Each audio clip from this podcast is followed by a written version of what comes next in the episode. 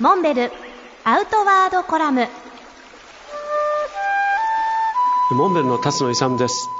先日10月8日9日岩手県の宮古市でシーカヤックマラソンが行われました。この大会はもうすでに今回で11回目という地元でも一つの定例行事になっていますが3月11日の震災津波を受けて海岸は壊滅的な被害を受けたために一旦大会は中止ということが決定されたわけですけれども全国の多くのシーカヤッカの要望を受けて地元もじゃあもう一度やろうと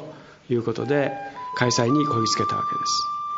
大会前日8日の夜は震災防災を考えるということをテーマにシンポジウムが行われました。その席上東京大学の月尾義夫先生でありますとか地元宮古市の野鳥の会の佐々木宏さんもシンポジウムに参加されてそれぞれの専門的な分野から防災をお話しされました。翌日9日の大会当日は200名近くの参加者を迎えて過去最多の参加人数を数えることができました。本来シーカヤックマラソンというのは、まあ、20キロ30キロといった長丁場をこいで時間を競うスポーツですが今年に関しては時間を競うということではなくって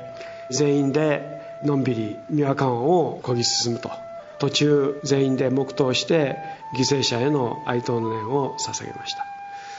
参加者の方々からも津波によって壊滅的な被害を受けたもののこの美しい自然景観を多くの人に紹介しながらシーカヤックを一つの基軸にして復興を遂げていきたいと